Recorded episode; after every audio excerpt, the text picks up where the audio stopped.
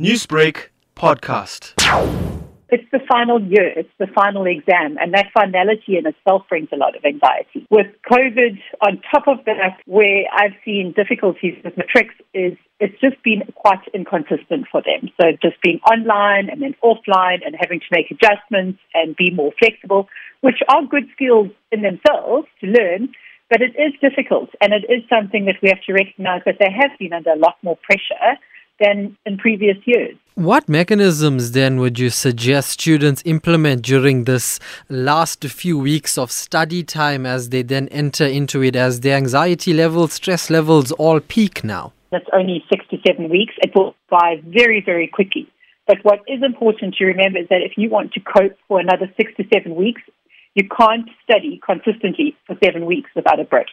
If you want your mental health to cope, if you want your anxiety levels to stay lower, you need sleep, you need good nutrition, you need time out for exercise, you actually need breaks. And I find that a lot of people just study.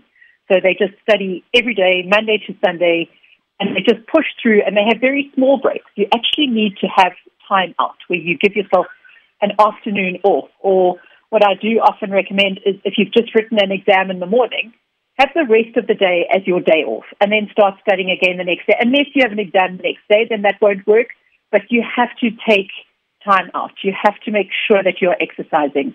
You need you need that time to just de-stress, get your thoughts back together, and then carry on working. On the same note, many students will tell you that they want to take a break after writing an exam, even if they don't have one the next day. But the pressure from their parents is so mm. great that they don't let them have that time for themselves to recuperate after writing a stressful paper. What role then do parents have to play in such situations? It's also natural for parents to have expectations of their children. I find the only way that you can get around that is to set up a schedule, like an actual time schedule where you can work out what are you going to study on each day and incorporate your breaks into a schedule. Because when it's tangible and when you can see it, then your parents will also be able to see, well, actually you are working between this time and this time and this is your break time.